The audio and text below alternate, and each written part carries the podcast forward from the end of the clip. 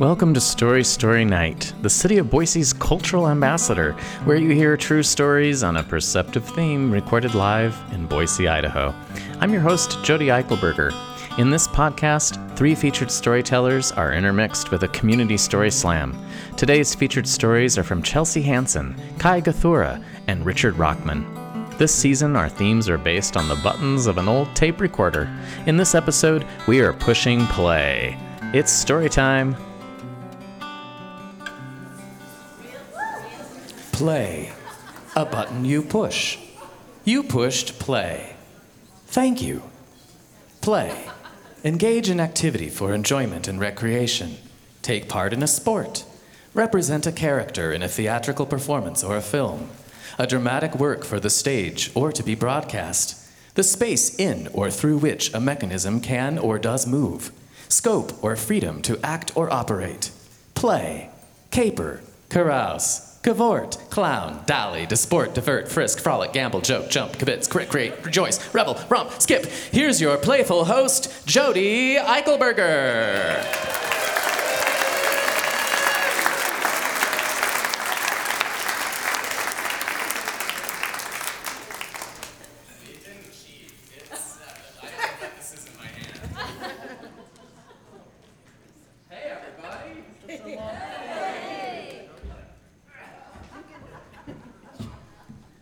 Welcome to Story Story Night.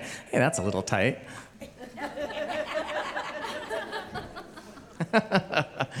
um, so uh, we were going to be legit, and we were going to have my voice recorded on this reel to reel, but this actually is my father's old reel to reel from I think around 1968, which.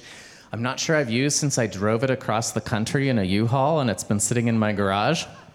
So we've discovered that the playhead, that may not be the right technical term. Uh, is that right? The playhead? Sound. I'm getting a thumbs up, I think. Uh, is slipping and not making contact with the magnetic tape, so uh, we cheated. Yeah, we cheated. Uh, hey, first of all, thanks to E.L. Anderson, who did not cheat.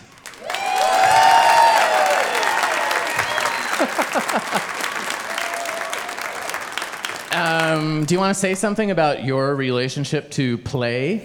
Well, basically, uh, to play all the songs, I've been learning this clarinet ever since I was in sixth grade, and to really make those songs um, sing, for lack of a better word, um, uh, you have to kind of break the rules. Like, um, like uh, I'm always taught to maintain good embouchure, and uh, was in uh, like middle school and college and stuff. But in order to play these songs, you just got to play.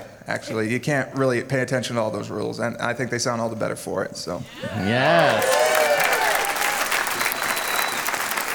And it's also interesting because you are not only playing the clarinet, but you've got something going on with MIDI files or Yeah. something over there. How did you develop the, the relationship between playing the clarinet live and using your tracks? Um, well, my dad actually shared a lot of footage of violinists playing uh, to hip hop music and like black violin and stuff. But I found there haven't really been a lot of like clarinets. I mean, there's some like there's this guy over in Russia who can do it, but not as many uh, as I see with like violins. And I just decided to try just decided to try it out. you know? Nice. It's great. It's great. So, Russia and Boise, everyone.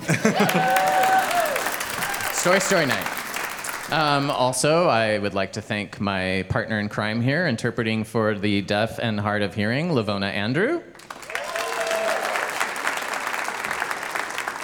And later on, uh, you will also see Sierra McIver. We are very grateful to the city of Boise and the mayor of Boise, who one day this last summer called me up and said, "Hey, Jodi, would you like to play with us as the cultural ambassador of the city of Boise?" And that's what Story Story Night is: the cultural ambassador for the city of Boise until 2025. Um, we're very grateful for that support from the city, and also uh, it aligns with the mission of the city to have a place for everyone. You belong here. It's about inclusivity and elevating everyone's stories, because as we like to say, everyone has a story. So thanks to, to them. I also want to thank our uh, season sponsor, the Shandro Group. Thank you. And um, our show sponsor tonight is the Boise Group. You might have met some of them out in the hall earlier. So this one, this one does work. Uh, this is what this season is modeled after. Uh, the themes are all following the buttons on this tape recorder. Uh, they're not always the same order. The buttons on that one um, don't follow it. By the way, this is now playing Captain and Tennille. So if you started, my dad apparently transferred it onto the reel to reel. Um, and so I think Elton John's on there too later. Uh, so if you start feeling like a psychic vibe, it's coming from there. Uh, this, uh, so we're following. We've already done. This is we're on side A of our tape right now. Next month I have to flip the tape over, uh, but we've done record. That was our first show. We've done rewind. Tonight we're here for play, and then we'll be moving on to fast forward, stop, and eject to finish out the season. Um, and our other person who was inspired by these buttons tonight is our show sponsor. We have a little message from them here. In life's constant fast forward hustle, it's rare to find moments where we can just hit pause or play and think back to our stories. At Boise Group, we appreciate the power of these moments, the stops and starts, the rewinds to our favorite memories, and the eagerness to play forward into our new beginnings. As real estate professionals, we know every home we sell isn't just a property, it's a collection of stories, a space where time can be paused for laughter and love, and where families can press the play button and start creating all kinds of new memories. Thank you to the Boise Group. That was beautifully written. Uh, so, I my background, as I've talked about before, is in theater. Uh, so when I hear the word play, I do think of play as in a theatrical performance, something that's up on stage. And in the world of theater, uh, we have games that we sometimes use for warm ups, but when we think of play and theater, it often starts moving towards improvisation where you just get to play with the other people on stage. So um, I'm doing something a little different tonight, which is going to happen at the end of the show uh, after we hear all the stories. And I've invited a guy that I've played with quite a lot. Uh, that didn't come out quite right. Matthew Kelly Melton. I can explain. I promise. I can explain. We're both married anyway. All right. Uh, so Matthew, what what are what are we cooking up for for the show tonight? Uh oh, oh there we are. Hi, hello everyone. Uh, yeah, so so we're we're trying something tonight, aren't we? Uh, my name is Matt Melton, as you said. Uh, I am one fourth of a newish improv troupe. We call ourselves Hoochie and the Blowfish. Sorry, mom, that's the one we picked. And uh, we are, this evening, we are going to attempt, here, here's the pledge of this three part magic trick, what we're going to do. Uh, we are sitting in the back. We will be listening intently to all of these stories. We have not heard these stories before. I've heard a couple of pitches for them. I don't know the specifics.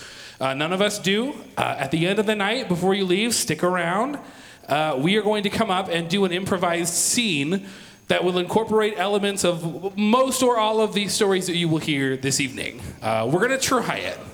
Uh, it's the pitch I gave to Jodi was, what if you took everything from here and put it in the Chat GPT and told it to make a new scene? that is the pitch. We will see how it goes. So everyone will have six fingers. Is what yeah, you're saying. six fingers, several Yeah. eyes. Several- the lighting will be all weird. It'll be great. Excellent.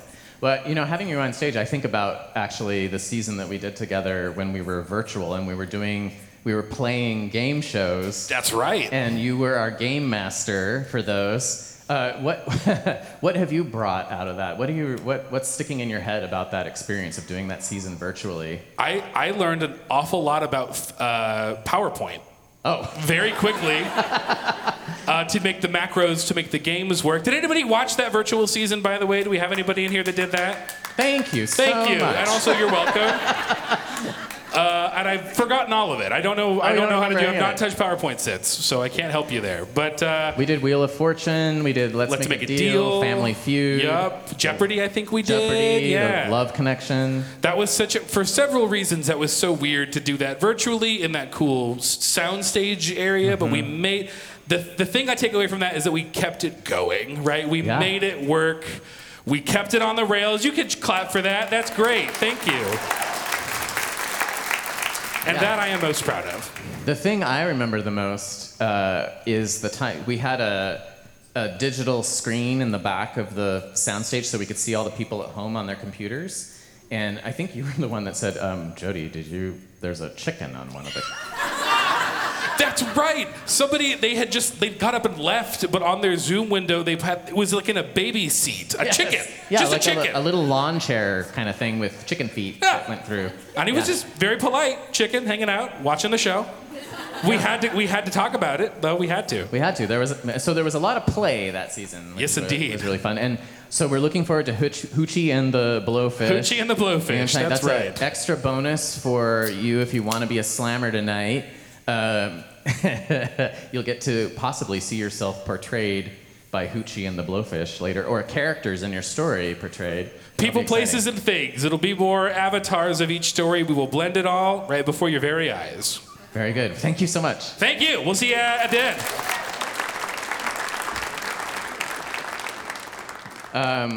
The other thing about play for me recently is uh, this season, as part of a support for Story Story Night, I published a new book called Audience of One Stories of Stage, Screen, and Solitude, which will be available at intermission over here. Oh, has anyone read it already?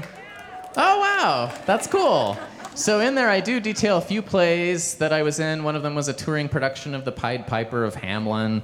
Uh, one of them was uh, a production called Between Two Worlds, which was a cross between uh, Romeo and Juliet and The Exorcist. But it was a Jewish folktale in the style of Chagall. But the first chapter is what inspired the whole book, and that was me attending a play. Well, I thought it was going to be a play. Uh, I was a student in London, and I went to a pub theater up on the second floor, eight o'clock show. Got up there, sat in the seats, and it got real close to eight, and I was the only one there. And I soon discovered I would be the audience of one for a one man ballet of Wuthering Heights. so it left quite an impression, and I wrote a whole book inspired by that. By that, so that's coming up. Uh, and structuring the book was a challenge, coming up with how to place the chapters. And the structure of Story Story Night, though, is very simple. It's three featured storytellers intermixed with a community story slam. The story slam is people in the audience. If you have a story about play, maybe you th- thought came here with something in mind, or you hear someone talking about play, or you heard all my words that I said about what play means, you just go over to the slammer booth right over there, see um, Susan or Ben, and sign your little your little your little name. I don't know if you have a little name. Maybe maybe it's a big name. Uh, I have a pretty big name actually. Uh, put it on a ticket, stick it in there, and they'll bring it. We'll pull a ticket, and you'll get a chance to tell a five-minute story on the theme. We are uh, technically a family audience, uh, PG-13, uh, so keep that in mind when you're talking about play, because we could do this theme at late night too. It'd have a whole different energy to it. I do want to bring our featured storytellers, and tonight, as a bonus, the featured storytellers get to try and figure out how to fit on these chairs that I've now smushed the table up against. Uh, just pull them out to the side, I guess. In reverse order, uh, he got an invitation to the Playboy Mansion. Please welcome Richard Rachman. And then we have a person who was recently in a play and discovered how play uh, parallels reality. That's Kai Gutherson. Nope, that's not the right name. I've got, I've got it here. I've got it here. It's Ky Gathura. Thank you, Ky. Come on up. Stairs over here. But first up on the mic, and I think I forgot to check that she's even here right now. Uh, yes, she is. Uh, yeah, let me tell you about the Pied Piper of Hamelin. No, we good. First up to the mic, so she's gonna. This is her uh, first time sharing a story at Story Story Night, and uh, let's see, what did I say about this? Ah, a person who is learning to play and continues to play. Please welcome Chelsea Hansen.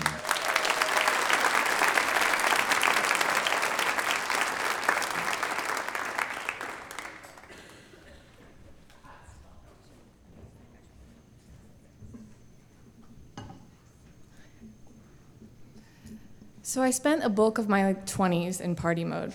I was always at parties, venues, festivals, and for eight years solid, my life completely revolved around Burning Man. Burning Man is an art festival in the desert that's centered around community and radical acceptance. And people bring these huge art pieces out there that you can interact with. And there's something weird around every corner. And it's basically a, chi- a giant playground for adults that inspires creativity and childlike wonder. But every year I would go, I would think, how do I bring that out here in the world? Because what I feel out here, it doesn't feel like that. So suddenly I was 29. I was like, whoa, that happened fast. um, and I felt like I was in a vortex in the party scene. And I was also in a vortex of sadness and blame as well within. And I was feeling trapped, you know, and boxed in by the whole scene. You know that scene in Alice in Wonderland when she eats that cookie and she grows to be like huge and her arms and legs are bursting out of the windows? It's kind of how I felt. Very trapped and also at capacity for what I could learn from that experience. And don't get me wrong, I learned so much from that experience and that time in my life. But it really wasn't reflecting who I was back to me, and I knew there was more to me than that. So I also felt like I was late for something as well, you know? For what? Who knows, you know? Humans and our destinations. But I knew I, didn't, I needed to do something different, anything different, to shake up the energy for something else to happen, right? so it was right before my 30th birthday, and I had a friend of mine who was also going to be 30 around the same time as me. And I asked her, Do you want to do something big to really kick off this whole 30s thing? And she was like, Yeah. So we decided to go on this big trip to Europe to commemorate this new season of life. So we started off in London, and it was our first night. And we played it safe. You know, we just went to a corner pub at, right next to our Airbnb, and we had fun. A little too much fun, if you know what I mean. So the next day we were feeling pretty low energy, you know, a little hungover. And we were just wandering around aimlessly, not knowing what to do with ourselves. And we didn't have a plan, you know, we didn't want to do anything touristy. So that's when I suggested that we start by playing a game. You know, we continue to walk, but we start to use our intuition every time we get to an intersection or a choice point and let it draw the areas draw us in and we choose that direction, right? So we started playing this game and we were not playing for very long when we turn down this old cobblestone street, and behind me we hear laughter. And this group of people come up behind us, and they're in elaborate costumes, like big white and black checkered dresses that are poofed out like this, makeup that's you know not your everyday makeup. And we were both like, eh, "Yeah, we're going that way," you know. so we follow these people down to the left, and we end up at this building and there seems to be some kind of hype or buzz around whatever this was. And, you know, there was lines outside the door, there were people in costumes, music, but no real indication of what it was. So we decide to open ourselves up even more, and we have to go in and we have to find out. So we go up to the front desk and we ask the lady, uh, Excuse me, what is this? And she was like, We are putting on a production. It's actually an interactive Alice in Wonderland play. And we were like, uh, yes, please. We will take two tickets to that. and she frowned. I'm so sorry. This is a soft opening for press only. we we are not open to the public yet. But you guys should come back next week and see us then. And we were like, dang. You know, we're obviously not from here, and we're leaving for Paris in two days. And, you know, we were just kind of wandering around. We started following our intuition. We see the people, and we just ended up here. And that's when she looked at us with wonder in her eye. I'll be right back, she said, and she returned shortly to say, Yeah, we're gonna let you guys in. And we were like, Really? Whoa, okay. How much do we owe you? And she's like, No charge. So we were already astounded at the fact that we stumbled across an interactive Alice in Wonderland play when just moments, like moments ago, we had no clue what we were doing and we're just zombieing around London. And then to be let in for free, like we were pretty excited at this point. So we get into line and we wait, and then the line begins to move and the play begins. So it starts off in this room when there's books and oddities, you know, things you might find in an Alice in Wonderland room.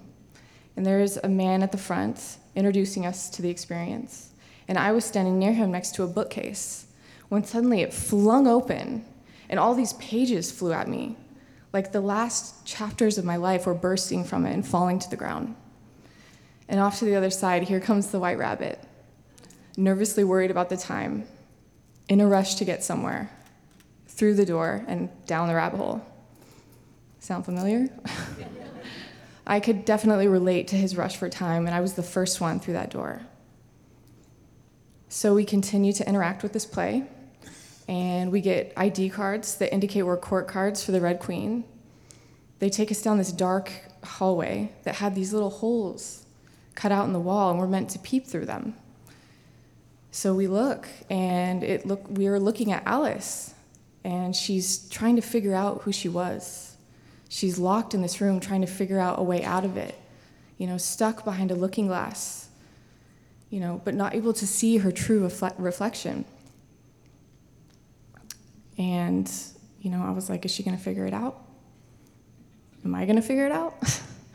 I feel like I've just wasted, I shouldn't say wasted, but spent a huge chunk of my life running from that altogether.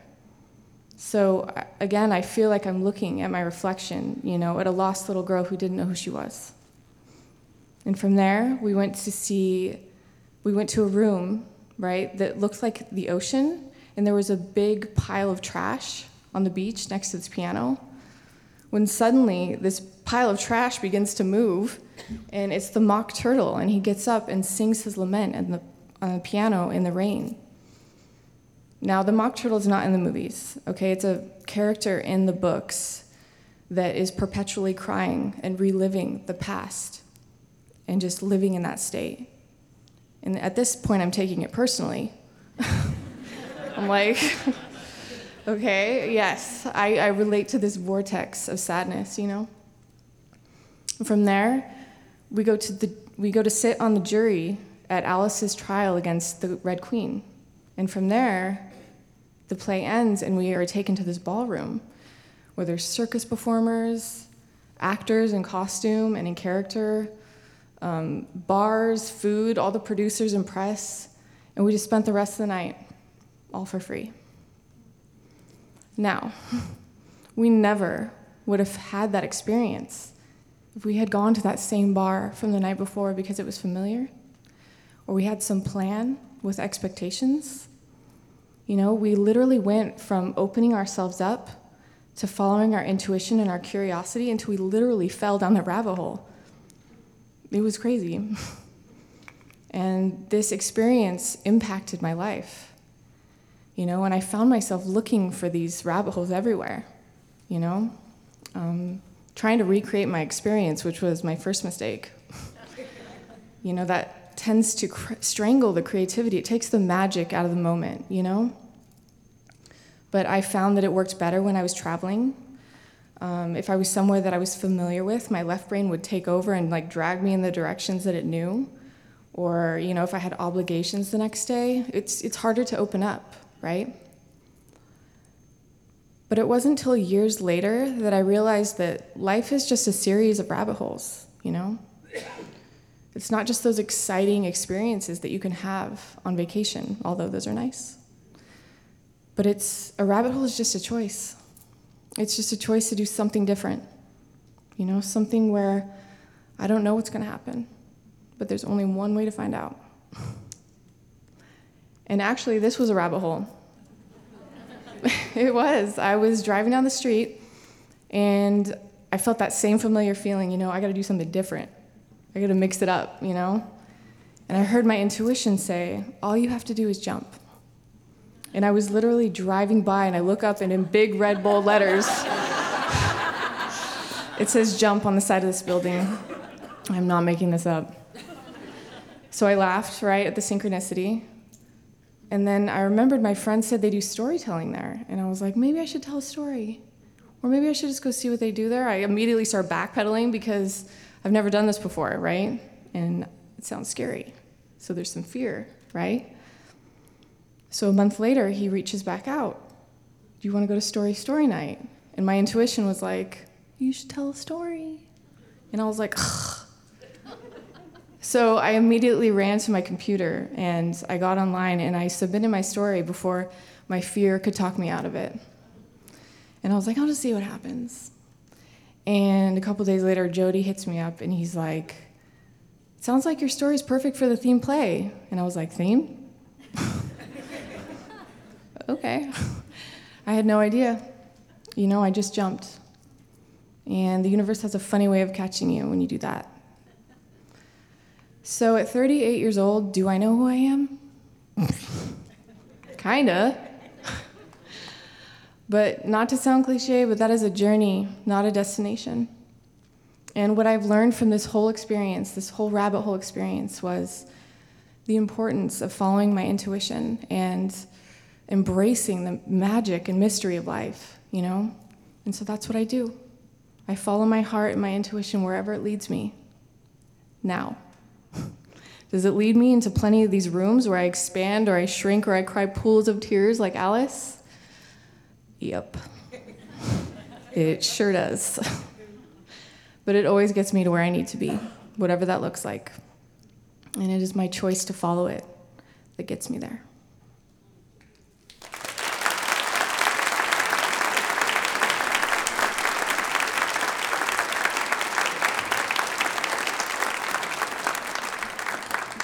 Thank you, Chelsea. Uh, I know exactly who I am, and I'm spending a whole lot of energy trying to change that. But it's another way to do it. Uh, it's a good testimonial, though, for featured storytellers, and anyone can be a featured storyteller. All you have to do is write in to story at storystorynight.org, or you can go to our website, storystorynight.com, and there's a link that says stories and a little form. That gets sent to me, and then I can um, write to you and, and say, hey, it sounds like your story is perfect for our theme. Let's have tea. and I'll wear my Mad Hatter hat. I didn't wear a Mad Hatter hat though. Uh, Al- we actually had at Story Story Late Night, we had a whole season that was based on Alice in Wonderland. You can find it on our podcast, uh, and one of the themes was down the rabbit rabbit hole, and I remember it very well because this uh, Victor was his name, and you can find on the podcast his story about going down the rabbit hole, which was his quest to fuel his van using vegetable oil. and he decided he would do that by driving from here to Mexico or Alaska. I can't remember which one it was, but he had to stop at restaurants along the way and funnel the oil through his socks. He went with his girlfriend, but he did not come back with her. Guess I gave it away, so now you don't have to listen to it. The other thing I, Alice in Wonderland brings me to mind with, with play is I'm a child of the 70s, and it was the era where the VCR appeared. Um, a VCR is a thing that we attached to our televisions. Uh, uh, and uh, one of the movies we had was Alice in Wonderland, and because it was a brand new VCR, it was like magic, like looking through the looking glass. And so we played Alice in Wonderland over and over and over. It was the Disney animated version. And now all those songs. I often give myself very good advice, but I very seldom follow it. Of course, a very merry on birthday, you know.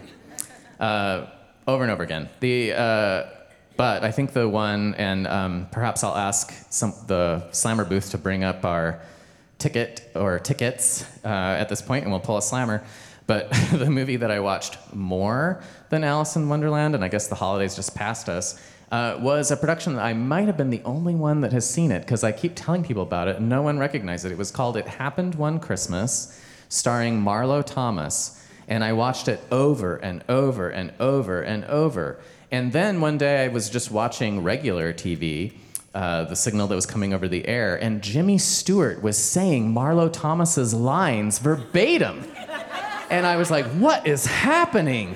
Why is it a man? Why is it in black and white? Turns out it was a remake of It's a Wonderful Life.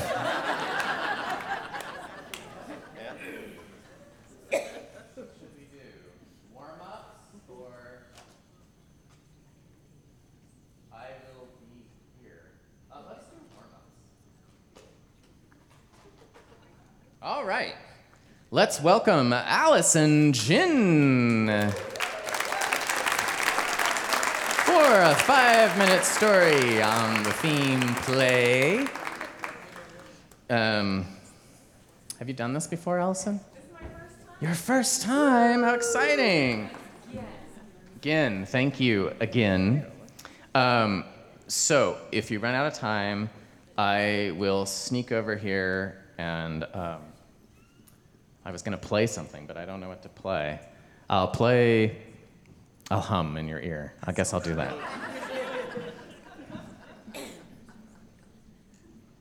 Be our ah, guest. I sang, probably off key and definitely in a poor French accent. I was playing Lumiere in a community theater production in Buffalo, Wyoming. It was a small town, a quiet village, and every day, like the one before, I had been rehearsing for this play. I was also in the midst of a divorce, and it was a tale as old as time. Boy meets girl, they have a fairly chaste courtship. We married young. We bought a 1939 log cabin that was being slowly reclaimed by nature. We also had an uninvited guest that lasted for several months. In this case, it was my brother in law, not a charming French woman who loved to read. and uh, I have to say, at some point, I did shout, Enough, I'm done. There must be more than this provincial life for me. So, back to the play. Um, it, it is hard to go through a divorce in a rural town, by the way. Uh, the, the villagers that I lived with, uh, many of them were kind, but a lot of them used their opinions like battering rams against the door of the castle of my life. Uh, but there were a few gems, and one of them uh, was a woman named Marjorie. She and her daughters had also decided to join this play. Uh, her youngest daughter was playing Chip the Teacup, and they were very kind to me that summer. It was a difficult time in my life, and it takes a lot of confidence to get up on a stage and to perform with gusto, especially when your life is falling a- apart around you. And Marjorie, in particular, invited me to dinner with her girls. Uh, she actually entrusted me with their care when she and her husband took a weekend away. Her daughter Hollis came and stayed at my house um, which was really warming to me as a person who is living on my own again for the first time in my adult life post marriage. Um, I don't quite have a closing in mind, except that I think that what I did learn uh, about myself is that you can find that you're wrong and you can change. That divorce shaped my life in ways that I didn't quite imagine that it would, uh, but there was light at the end of the tunnel. I performed the play, again, probably poorly. Um, I went on uh, to, to make my way in, in life, knowing that I was making the right decision for myself, and I did find a happily ever after. I've been happily married for the last six years, and um, I do encourage you guys all to follow your dreams, whatever shape those may take.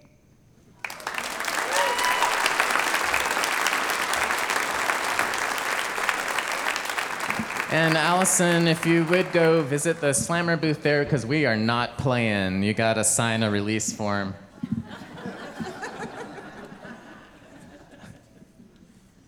I was just trying to. Oh, there you are inside. I saw El go out the back door, and I just got nervous that he was locked out there. but I see you over there. You're good. Something just happened here.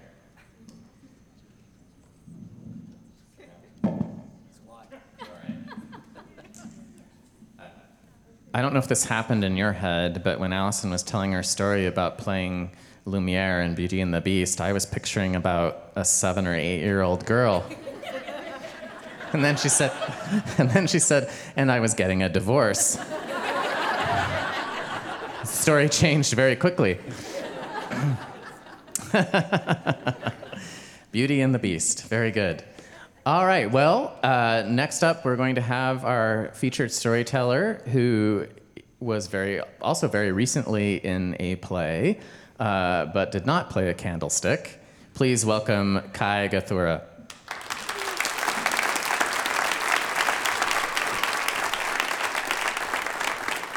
Hi, everybody. so, my name is Ky. I was in, it was like around like October time. And what happened was that I was reading this really bad script with a friend because we just both got bored and I was just like, you want to come over and like read a really bad script? And she was like, yeah, sure. And so we were reading it. And then, of course, it fulfilled our expectations. It was horrible. And we started talking about our favorite shows and, of course, what the magnus, magnum opus of all of it was for us. And of course, we're going through things and we start like singing musicals like Anastasia, a chorus line. And then on my shuffle comes a musical called Hair. And I'm just like, oh, shut up. Anisha, which was her name. I was like, you've got to listen. You've got to hear about this show. It's Hair. It's my favorite show. Like, it's Hair. Like, what else do I have to say? So, and she's like, you know what local theater's doing the production, right? And long story short, I become part of the cast for the show two days later.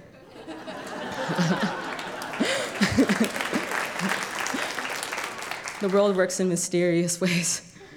So, this show, Hair, is basically a musical about hippies in the 60s. That's the very, very, very, very short version.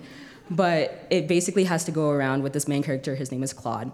And he's pulled between two realities that face him. He's a man being drafted to go off to war, to the Vietnam War in the 60s, and him and the hippie lives, and like the ensemble characters are just like, no, no, no, no, like screw the war, burn your draft card, blah, blah, blah, blah. But of course, his family and society is telling him, like, you've got to go. Like, that's your duty, you've got to go. And so that's the whole premise of the story. And it's so minuscule, but it's so powerful. And it's an incredible, incredible, incredible show. And so of course, I got to be a part of it. And I wasn't playing anyone special. I mean, I got to sing Abraham Lincoln's Emancipation Proclamation, and I mean, like it was during an acid trip. That was fun. but um, like outside of that, I was just an ensemble character. And there was something special about that. Um, when you're creating a character on stage, you have to really think about who you're creating and what their story is going to be.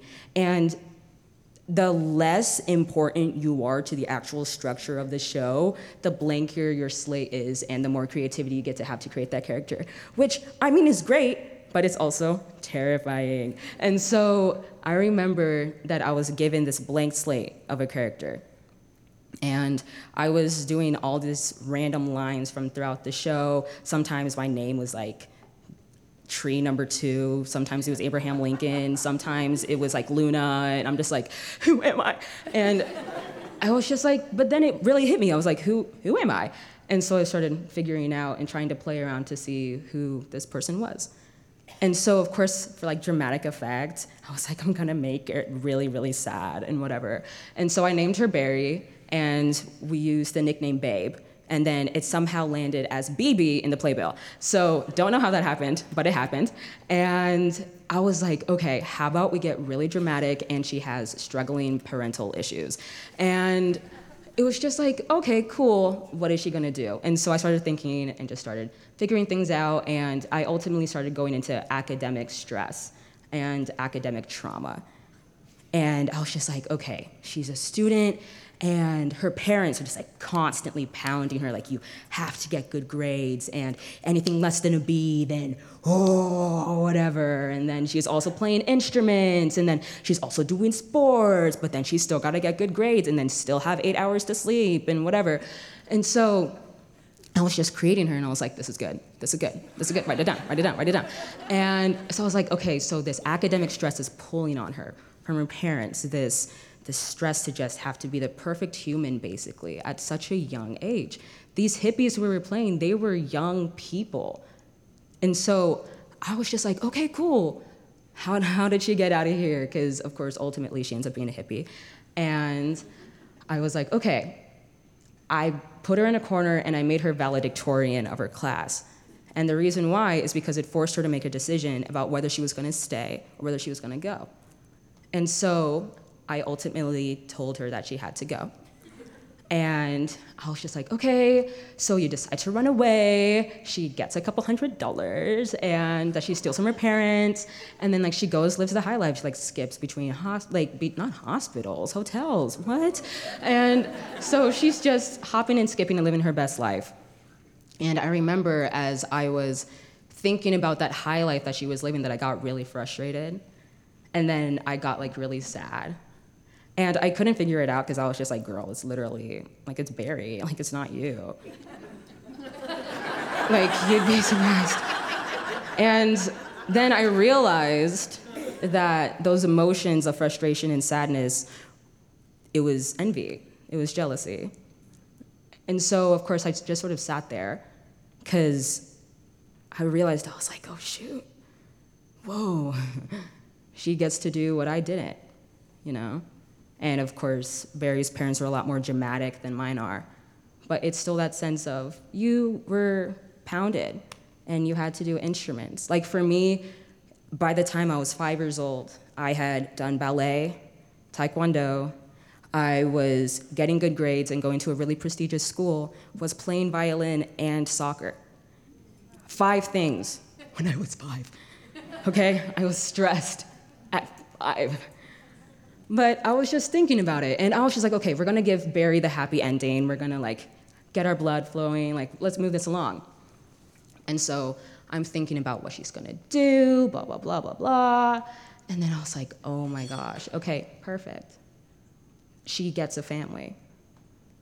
And so what happened was that in my mind, even though she had left her bio family, she was starting to lower run on funds. And it was like, okay, girl, you need to figure out a solution or you're gonna have to go back to the pound. You're gonna, you're gonna have to go back. And I was just like thinking about it. And then, of course, I was like, boom, this is where the tribe comes in. The tribe finds her, she doesn't find them. And slowly by slowly, she gets introduced to all the different characters. And next thing you know, she's opening up parts of herself. And she realizes that there's this hole in her heart that's being filled that she didn't even realize was empty.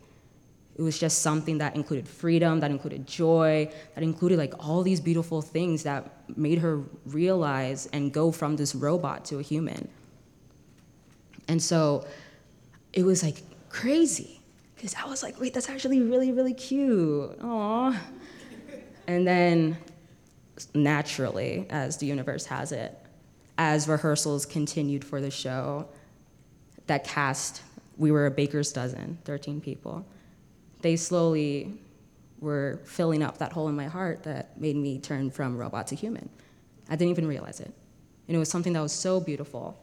So you can imagine the dread that I felt on December 16th when I woke up and looked at the room around me. I remember I sat up and I was looking, and there was these two suitcases in the corner of my room.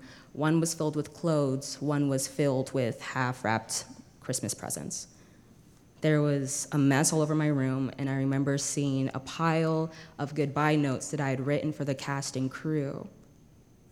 I remember finally getting out of bed, getting ready for the day, going to the venue, putting on my wig, getting on stage, performing my songs, having intermission, taking a piss during intermission, going back on stage for the second act, all of it. But there's this moment in the second act where, remember Claude? He has to go. Oh, sorry, spoiler.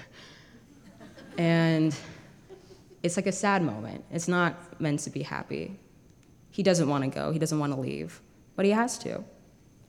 And there's this song called Good Morning Starshine, which is like this so like this such like happy go lucky, like, ooh, but once you add that context of he's leaving and he might never come back and see his family again, his chosen family, it becomes one of the most depressing songs out there.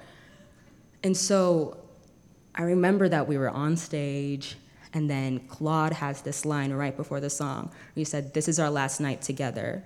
This is our last night on earth. Let's spend it together. And I remember that I just started crying. Because for me, the show ended December 16th. But for the rest of the cast, the show ended December 23rd. And so we were just like going on throughout the show, and I remember I just started crying, but of course, me and my theatrical self started like leaning it towards the light and was like, this is, I'm crying, but it's for dramatic effect and blah, blah, blah. And I got, of course, like, got tons of compliments. It was like, oh my gosh, the crying on stage was beautiful. I said, yeah, you know, I mean, it's, it's fine. And so for me, even though I was seeing this beautiful family in front of me, of course, for Barry, that was just another day for her. Of course, she was losing someone that she cared about, but she got to go back to that family. But for me, I was the one who was leaving. I was Claude.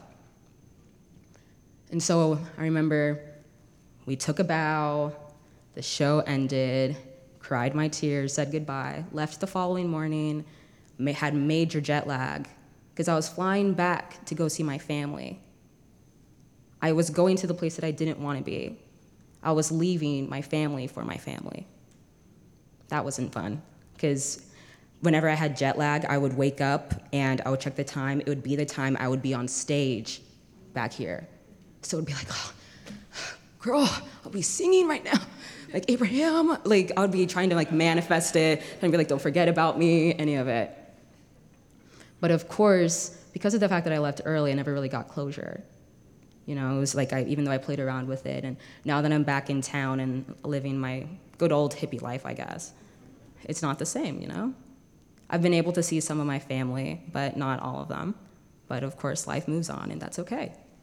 And now it's January 23rd, exactly a month after the official closing night, my birthday.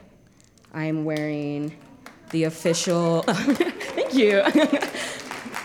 I am wearing the official pants and shoes that I wore for the show. And I can officially have my final bow. Thank you.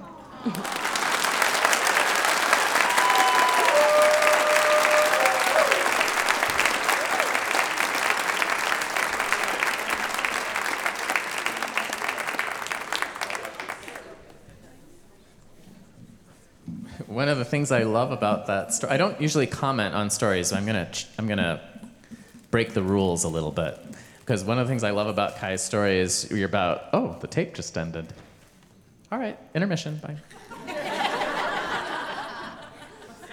We're about over halfway into the story about her being in the production of Hair, and the sh- and the sh- we haven't even gotten to the point where the play actually starts yet, which is so cool that you spent all of that time developing that backstory and that character. Um, one of my favorite parts of my position here at Story Story Night is that I get to spend more time with these beautiful people that are up on stage with me. And we have these one on ones where we hear more about the context of their story.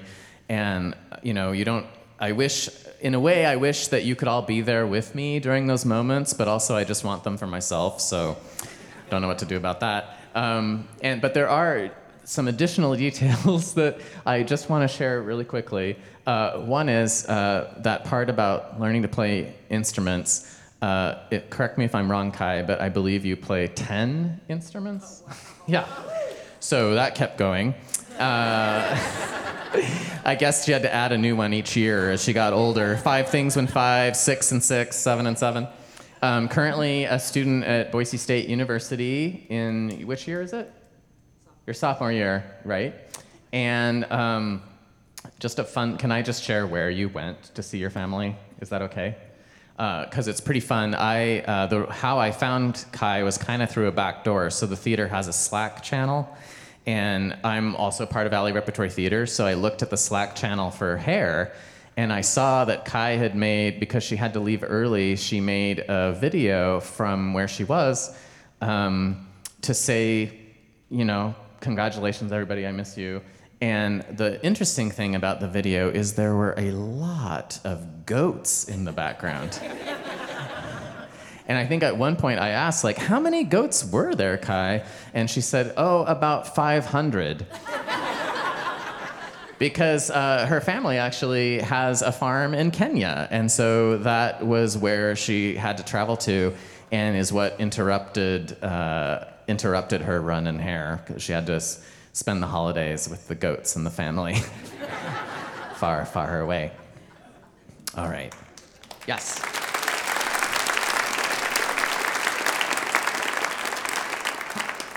Uh, it is also fun to hear stories that I relate to and hearing, you know, how you think you're creating this character that's kind of distant from yourself. Like, oh, I'm such a good actor.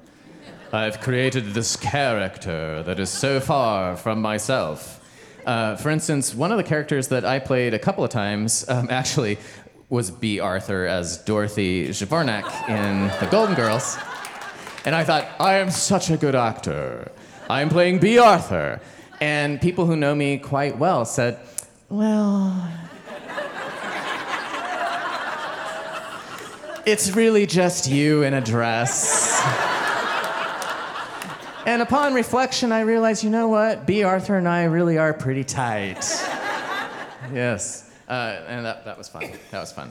Okay, back to the regular scheduled program. It says here I am supposed, all I have to do is press play.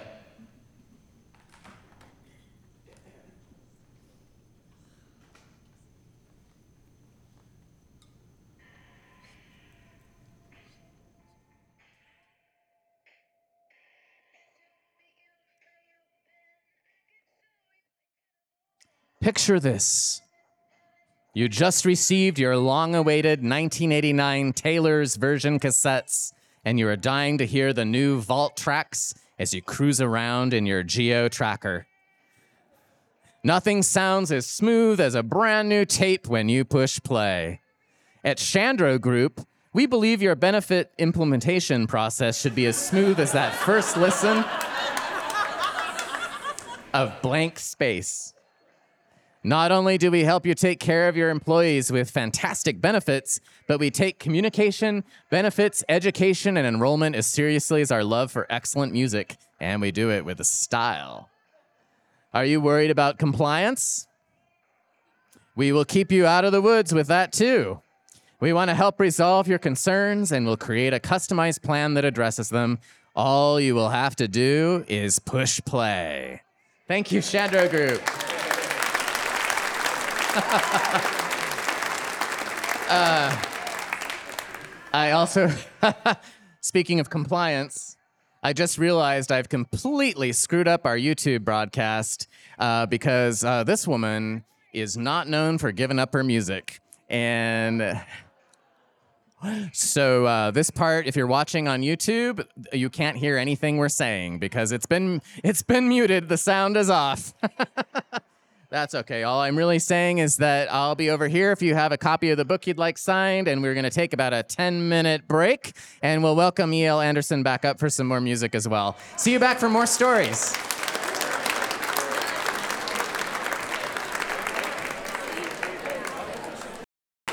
Thank you, E.L. Anderson. All right, we are going to start our second act here. I want to remind you that it's not too late to sign up at the Slammer booth. Also, I didn't mention earlier, but if you are deaf or hard of hearing, we also welcome you to be a storyteller.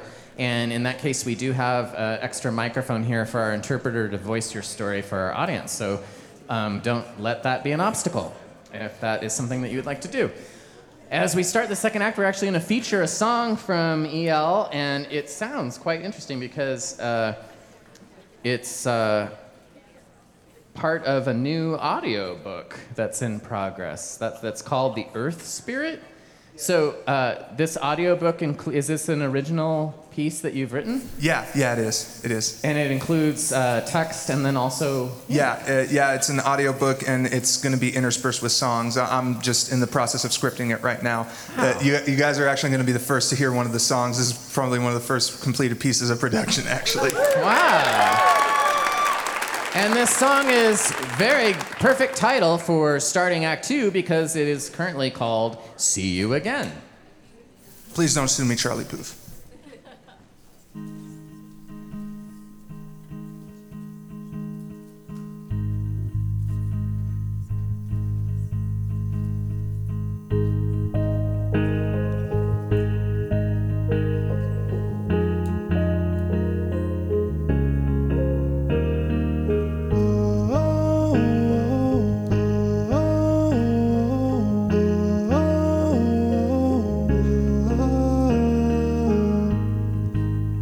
Was all alone,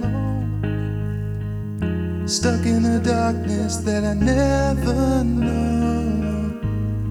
And then I met you, and for the first time I believed I'd make it through.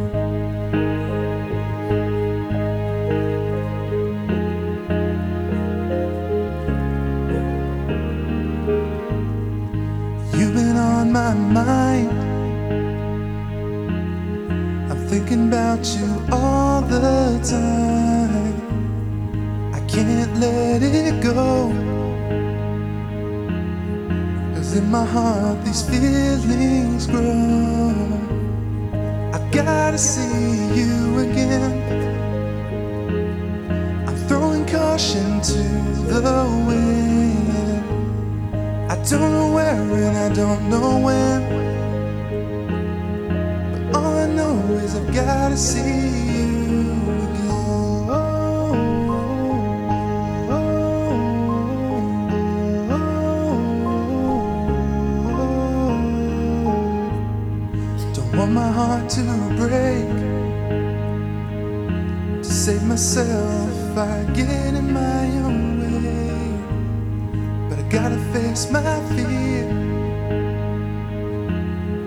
it's you that I wanna be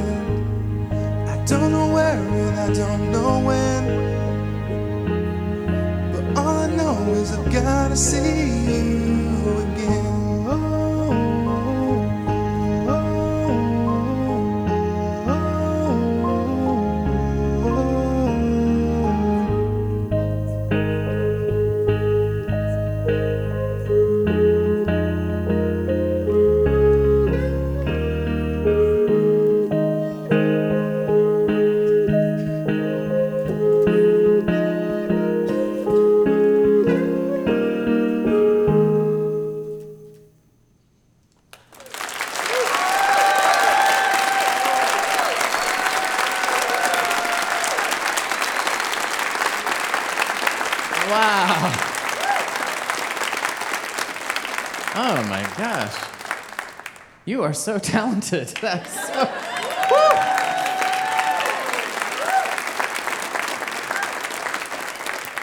That's like a, a spell just came and swirled around the room, and we've all been magicked into a new place. Amazing. Where, uh, when this becomes available, where would people find it? Um, Spotify, YouTube, SoundCloud. I'll even probably have some physical copies as well. And they just would search for E.L. Anderson? Yep, yep. I'll, I'll, I'll, I'll, I'm pretty active on social media, so I'll keep anyone who follows me. I'll keep y'all updated on it. All right, thank you so much. All right, Slammer Booth, it's time for me to see you again as we start off the second act with uh, a slammer from our suitcase of old cassette tapes that are soundtracks to church songs that I used to sing when I was growing up. Chelsea, you can choose if you want to come sit up here or stay down there. It's up to you. Uh, but I'm going to have, let's have uh, Richard choose the next ticket. Ky, by the way, is not here for the second act. She had to go feed the goats. Okay, I think this might be a slammer that we have had before. They didn't put their last name, but we'll see. Uh, Laura A. Laura. Hey.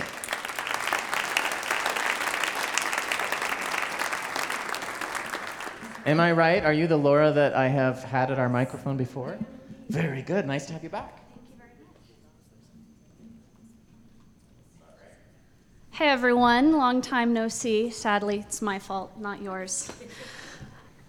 When I heard that tonight's theme would be play, I thought, do I have anything meaningful to contribute to this? And sitting here to, listening to our wonderful storytellers, I brought to mind not that long ago, I got to see my dad and my little sister doing Legos together at our kitchen counter. Now, this is a family tradition. This is a very important family tradition. You do not understand how important Legos are. I'm 30, my younger sister is 16, and my dad guards the bucket of Legos underneath his bed in the master bedroom. Okay. Legos are a very important piece of our family bonding, you could say. But it's also really cool because I learned how to play from my dad in almost all meaningful ways in my life that I can think of, anyhow. When I was little, my parents divorced, and I don't think anyone would disagree with me when I say that I was 100% totally a daddy's girl, like all the way. He introduced me to maybe everything that I love these days. Um, reading out loud. We read Narnia when I was little. He even did the voice of Reepicheep, but I'm not sure you could pay him to do it now. Uh, let's see. He also introduced me to video games. Because I had young parents, he had to bring me to work with him. So I also enjoyed fun games like Office Darts and hiding in the office cupboards where you're supposed to put files, but instead my dad put little girls.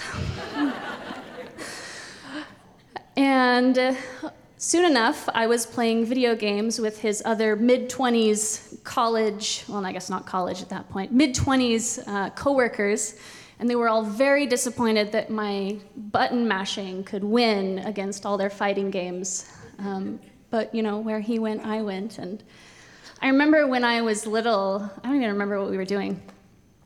I said something like, oh, I can't wait to grow up. And he said to me, Well, you're not going to say that when you're older. By the way, Dad, I still 100% say that. Being adult is way better. but I think that's because I carried with me into adulthood the one thing that he made sure, well, many things, one of many things he made sure I took with me which is just because you grow up doesn't mean you forget how to play. So these days, I'm tutoring at a Huntington Learning Center over on Bound, and I get along really well with the kids. Actually, it's a problem because I'm only supposed to be working there part time, and they keep scheduling me for more hours because I get along really well with the kids.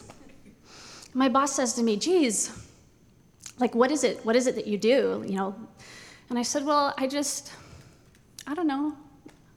I just don't really think I'm an adult on the inside, really. To the point where sometimes my kids will ask me, ah, You're such a funny grown up. What is wrong with you? Like, and I always say, Can I tell you a secret? And of course, kids are just like simps for secrets, right? And I'll lean really close and I get eye to eye because it's fun to build the tension. And I'll just say, I may look like an adult, but I'm secretly a little kid inside. And that just seems to blow their mind a little bit. So here's to my dad, who gave me possibly the best cheat code to life never stop playing. And I hope everyone else can inject a little play in your lives too. Thanks.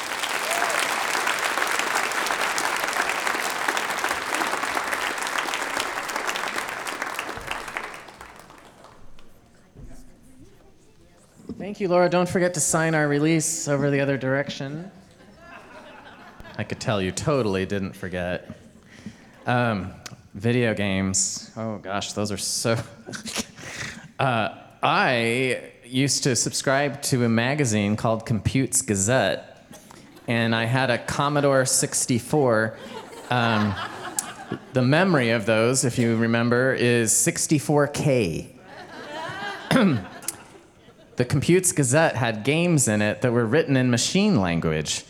And you would f- turn the pages of the magazine, I would do this for hours, typing in four digit codes that were in lines of like groups of six. And in order to uh, make sure that you didn't make a typo, it had a little added bonus that would add the numbers together to check if it, the sum was correct so that you could tell if you made a mistake. Uh, plus, when I finished, um, I saved it on a cassette uh, drive, which was attached to my Commodore, and it would take approximately, hmm, I would say I probably typed for an average about 20 hours for one of the games, and it would take 15 minutes to save it onto the cassette, and then another 15 minutes to verify it. Yeah, they're a little different. The graphics also are not quite what they are today. Uh, pretty different, pretty different. All right, we are going to have our last featured storyteller now. Uh, he was also featured at our late night series over at the Visual Arts Collective uh, last, no, was it just this? Oh, just this last October at Halloween.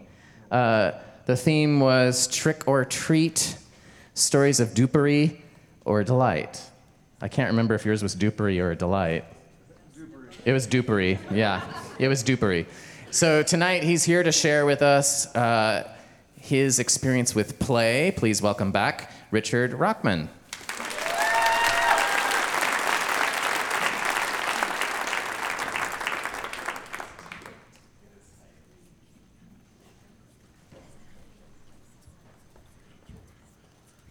A cold chain link fence, dank, moist around at me, and I got a handful of succulent blueberries. Crikey. I've been obsessed with animals since I was a little kid. Um, I was challenged speaking when I was younger. My first word was elephant. I was obsessed with animals. I knew all the animals. I know a lot about animals still, hence the giraffe. Uh, and I watched Steve Irwin all the time, the crocodile hunter.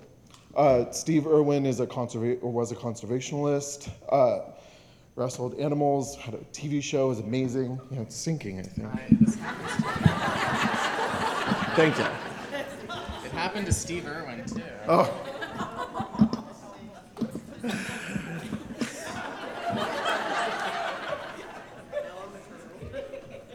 So years go by for my childhood of watching people like Steve Irwin, and Jane Goodall, and I want to become a zookeeper.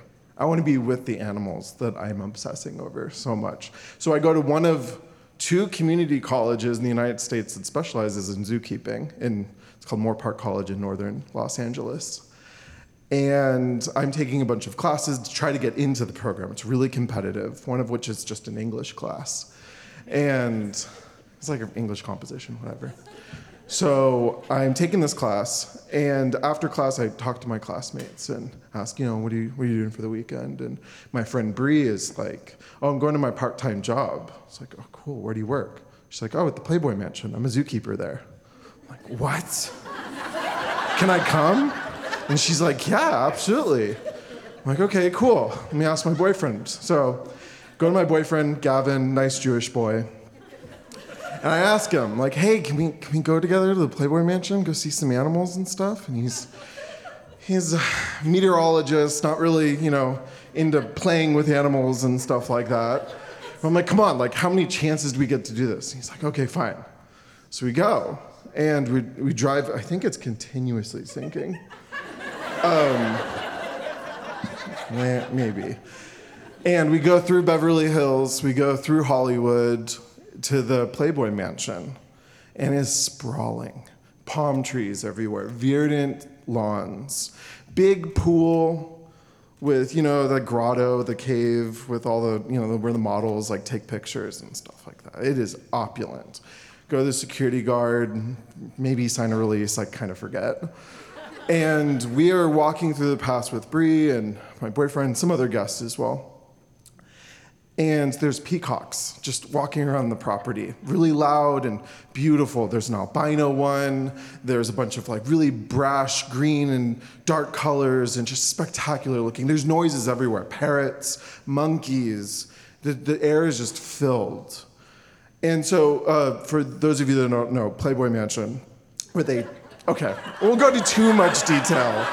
but this is where uh, Hugh Hefner, as problematic as he was, um, not only ran his Playboy magazine empire, whatever, he also rescued animals. And a lot of these animals had bigger enclosures than is required by AZA Requirements Association of Zoos and Aquariums. And so they lived really good lives. Um, one of which was a group of 60 squirrel monkeys that he rescued either from medical testing or cosmetic testing. I kind of don't remember. But uh, we were going to meet them. I was super excited. So we're going to all the different enclosures, seeing the monkeys and stuff. And so she tells, uh, Bree tells us, you're going to be feeding these squirrel monkeys, 60 of them. They're in their enclosure. And we're freaking out. This is awesome. This is so cool.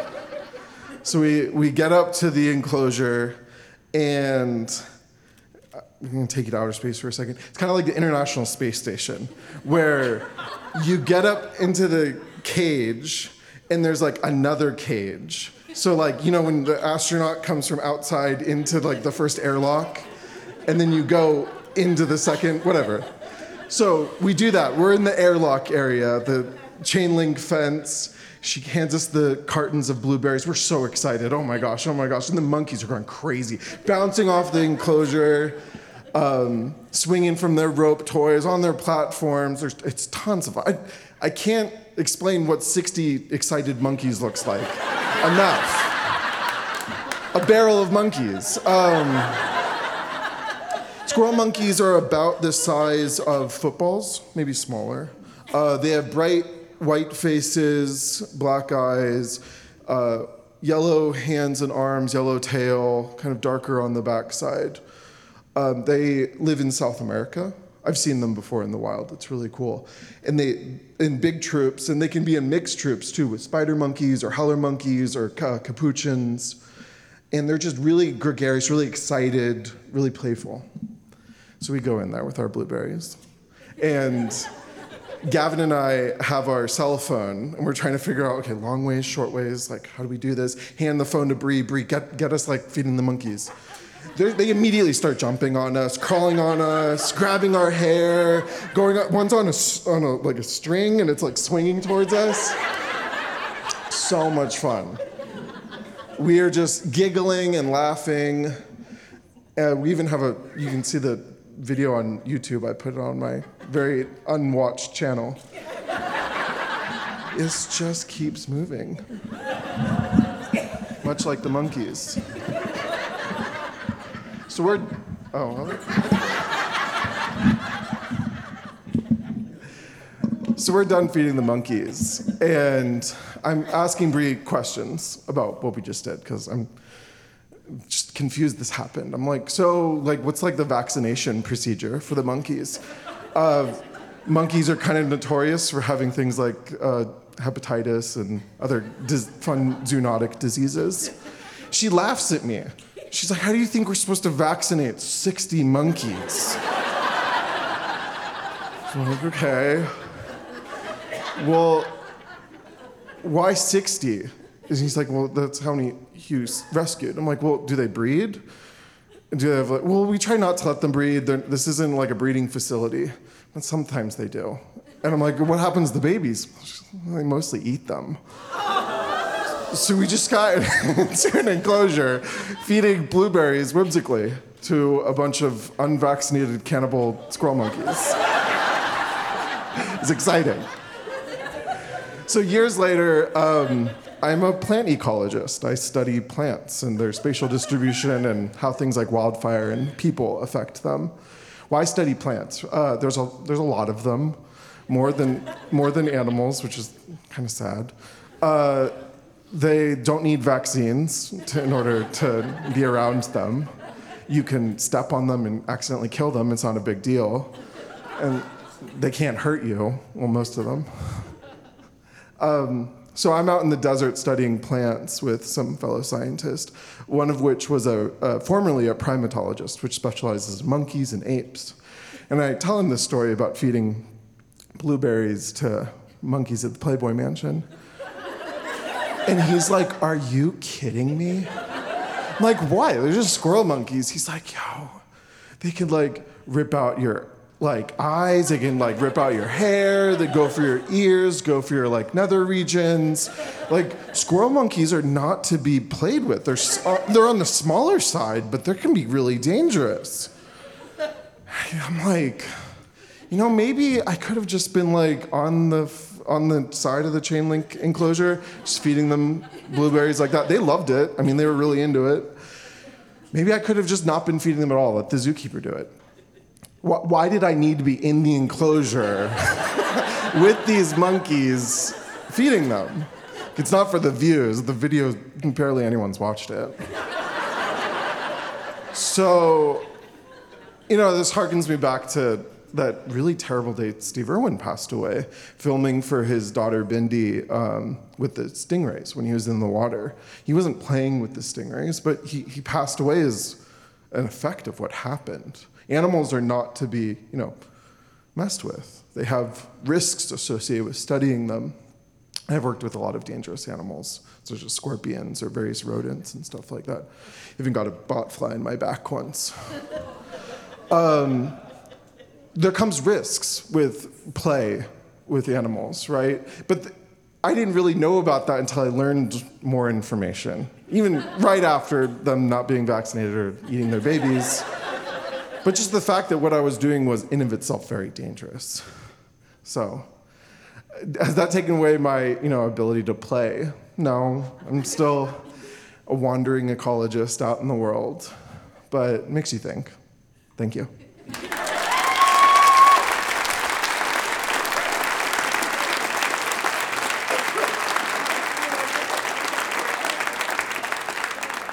Thank you, Richard.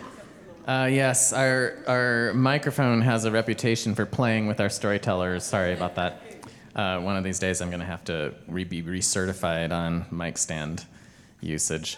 Um, I, yeah, animals, I kind of have to decide a little bit where I'm going to travel based on the animals. Because um, my partner grew up in Africa and he took me to visit there and there were stories about like these bugs that were called like the eye of the eye of something Egyptian.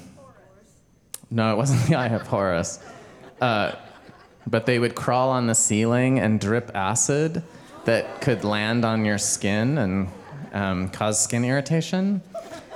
Um, his mom, uh, they had a two-story house in, in Goma, and his mom tried to convince me that snakes could not climb stairs, which was very thoughtful of her, but I also knew a snake can climb a stair. Yeah, yeah. All right, we're gonna do some more playing with stories. We've got some more slammers over there. Uh, do you want to play us a little uh, squirrel monkey interlude on the clarinet?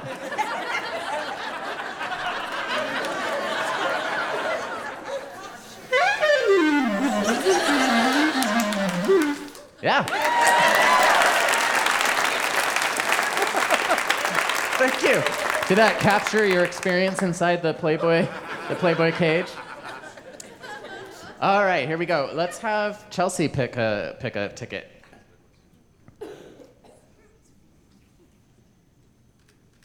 Very good. All right, and our um, Hoochie and the uh, Blowfish are getting real excited about the material that they get to. I don't know. Sometimes when the story is so funny, it's hard to represent it in improv because this true this true story is so crazy. Like, what do you do? Um, this is a person who is very close to Story Story and actually was recently approved to be a new member of the Story Story Night Board of Directors. Please welcome Natalia.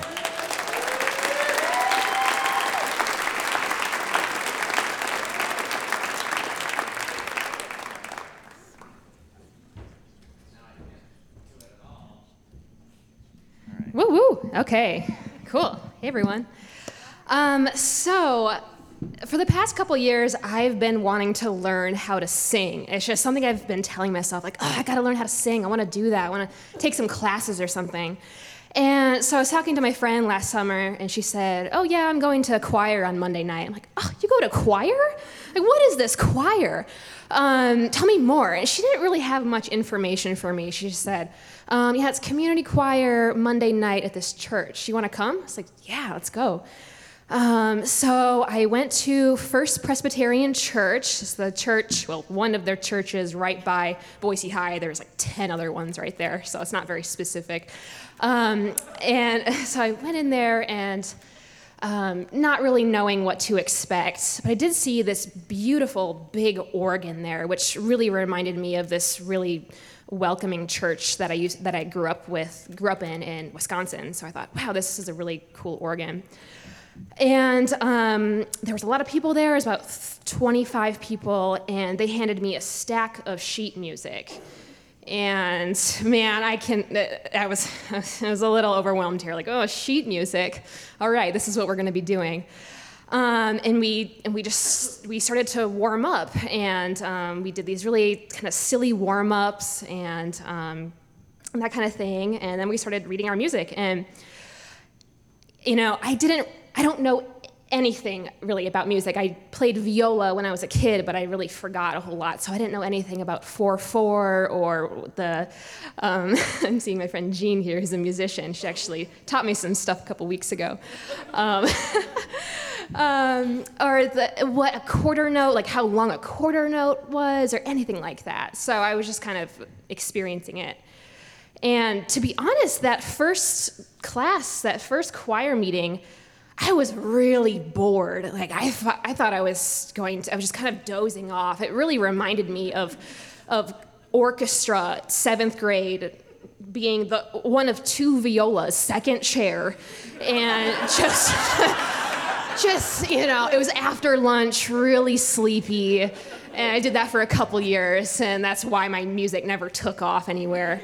Um, And so, you know, I left, left choir, and, um, and that was that. And I was talking to my friend and a couple other people a week after, and they were saying, "Oh, how was choir? How was it?" I thought, "Oh, it's really boring." And um, someone was talking to uh, Samantha, my friend, who invited me, and, and, you know, Samantha, are you gonna keep going to choir? And she said, "Yeah, I think I'm gonna stick with it."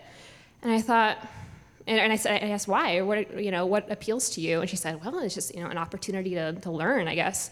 She's kind of in a similar boat as I am in. And so I thought, well, let's, let's just do it. If Samantha's going to stick it out, I'll stick it out too. Let's see how it goes.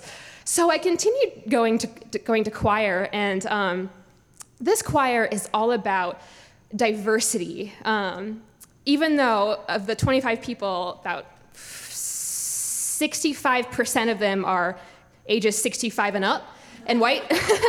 and the other, let's see, 35% uh, are um, people in their 30s with like purple hair. So it's kind of like a, a fun mix. Um, and over time, I've just kind of learned to find some joy and play in this choir. Um, I'm an alto, and I've kind of gotten to know my alto buddies, and we have a little sectional going on. We have practice on Saturday. Um, and it's just, it's goofy. Choir is goofy because there's so, much, there's so much room to mess up. Um, you know, uh, the Sopranos in one of our songs, like they have to go so high, like the highest you could possibly imagine. And sometimes it just sounds awful. And, and we just all laugh. We're like, oh my God, that was great. Or sometimes the, the, the basses, they sound like frogs. and then the altos, us, you know, we're all very, very new to music, and we just sometimes don't know anything what we're doing, and we just, we just completely mess up. And I remember one time I, I started a um, one of our songs and I, I, belted out the note. Like I knew what that note was. And and Bonnie, our sectional lead, she goes, she just like looks at me and like she, that was not the right note. and it's just lots of opportunities to play like that and to play with your voice. And you know, your voice is an instrument and how you speak and how you how you just how you are in the world and singing is a mode for that. And so i've been very curious about you know using my body as an instrument and, and playing that instrument. Um, and it's it's been really fun to to learn about the techniques of singing. And, one of my favorite parts are doing the warm-ups. So before we start playing our music we we do all these silly warm-ups. And um, it's just going through scales and mm, one part of the scale that was interesting for me to learn was you know we we, we go a, do a, a scale but we use our lips or make a, a, v, a v sound like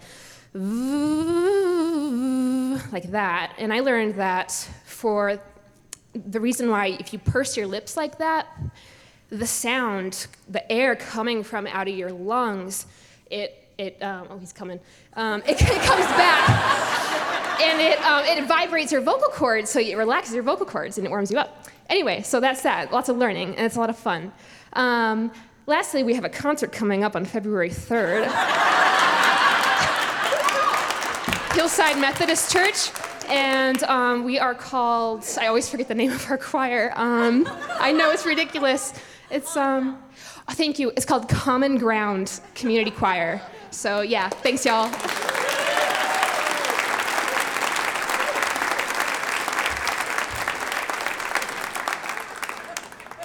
Well, we hit five minutes and we were starting to do vocal warm ups, so I was like, it must be time. Um, El, did you play in an ensemble at some point? Were you like in a band or anything? Uh, yeah, um, there was um, all the, the school bands and stuff. And before my brother left for college, we were in a duo called The Swirl. And we called ourselves that because we have a black father and a white mother, The Swirl. Ah, now that's diversity. all right, swirl. I like that. Sounds like squirrel. Um, I was a I was a choir section leader at a church in Portland called Westminster Presbyterian, and it was a similar demographic as what Natalia just described. Um, but you know, we would be in the big choir loft. It's a beautiful building with the huge stained glass and everything, and you were up on the stage, just totally visible for the congregation the whole time. It was kind of hard to remain serious all the time and particularly when there were typos in the church program. And one of the announcements was actually a, a former choir member who was turning 90, which was amazing. And the, the uh, program said that Mary Lou would like to invite, was having her birthday, and she would like to invite all her dead friends. it was supposed to say dear friends. hmm. It was uh, reading that, reading that in the program was was hard to like not suddenly make a very acoustically known percussive sound. Uh, oh, let's bring up the slammer. Uh, you know what I'm kind of tempted to do? Maybe we, well, I don't know. We'll see. Uh, I happen to notice that one of the tapes in there, we'll see if I can find it right away, says warm ups on it. This thing has been in my garage for 30 years or longer. Was it this one?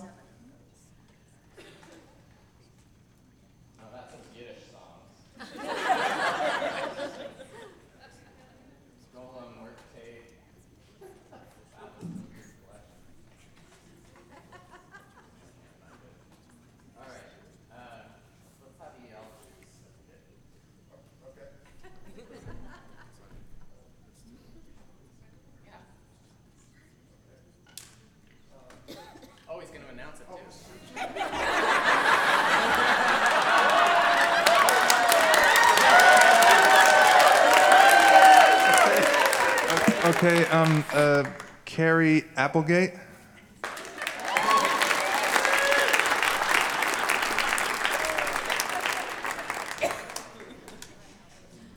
Hi, Carrie. First time. All right, welcome for the first time. Long time listener, first time caller.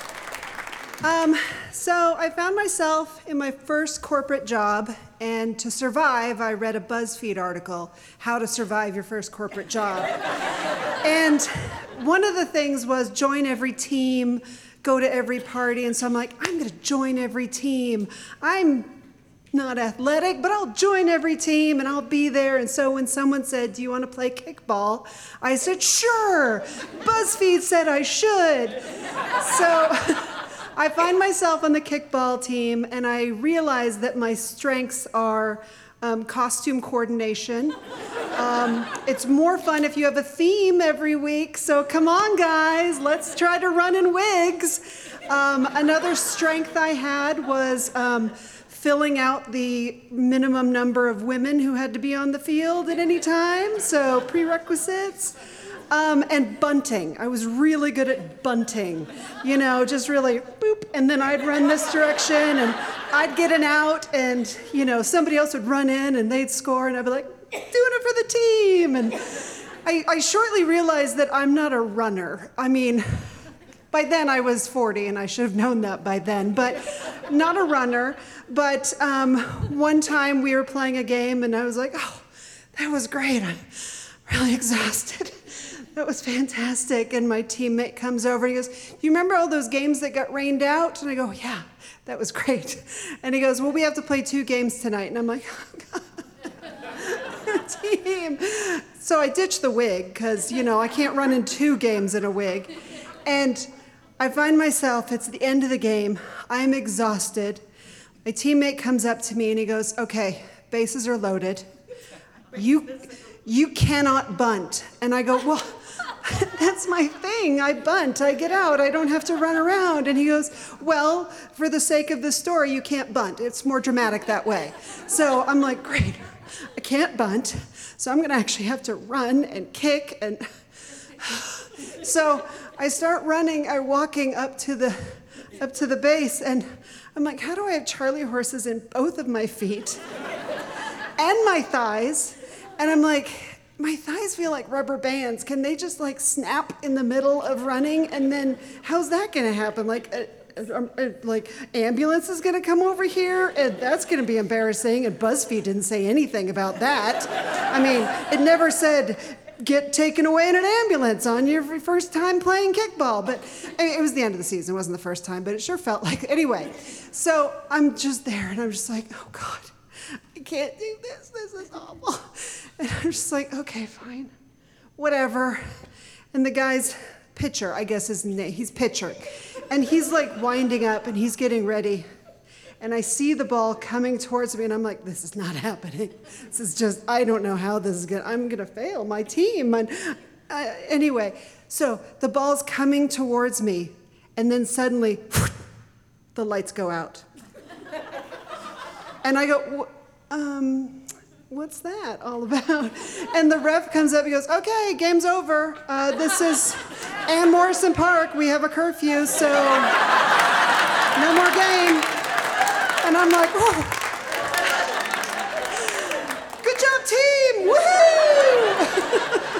Thank you.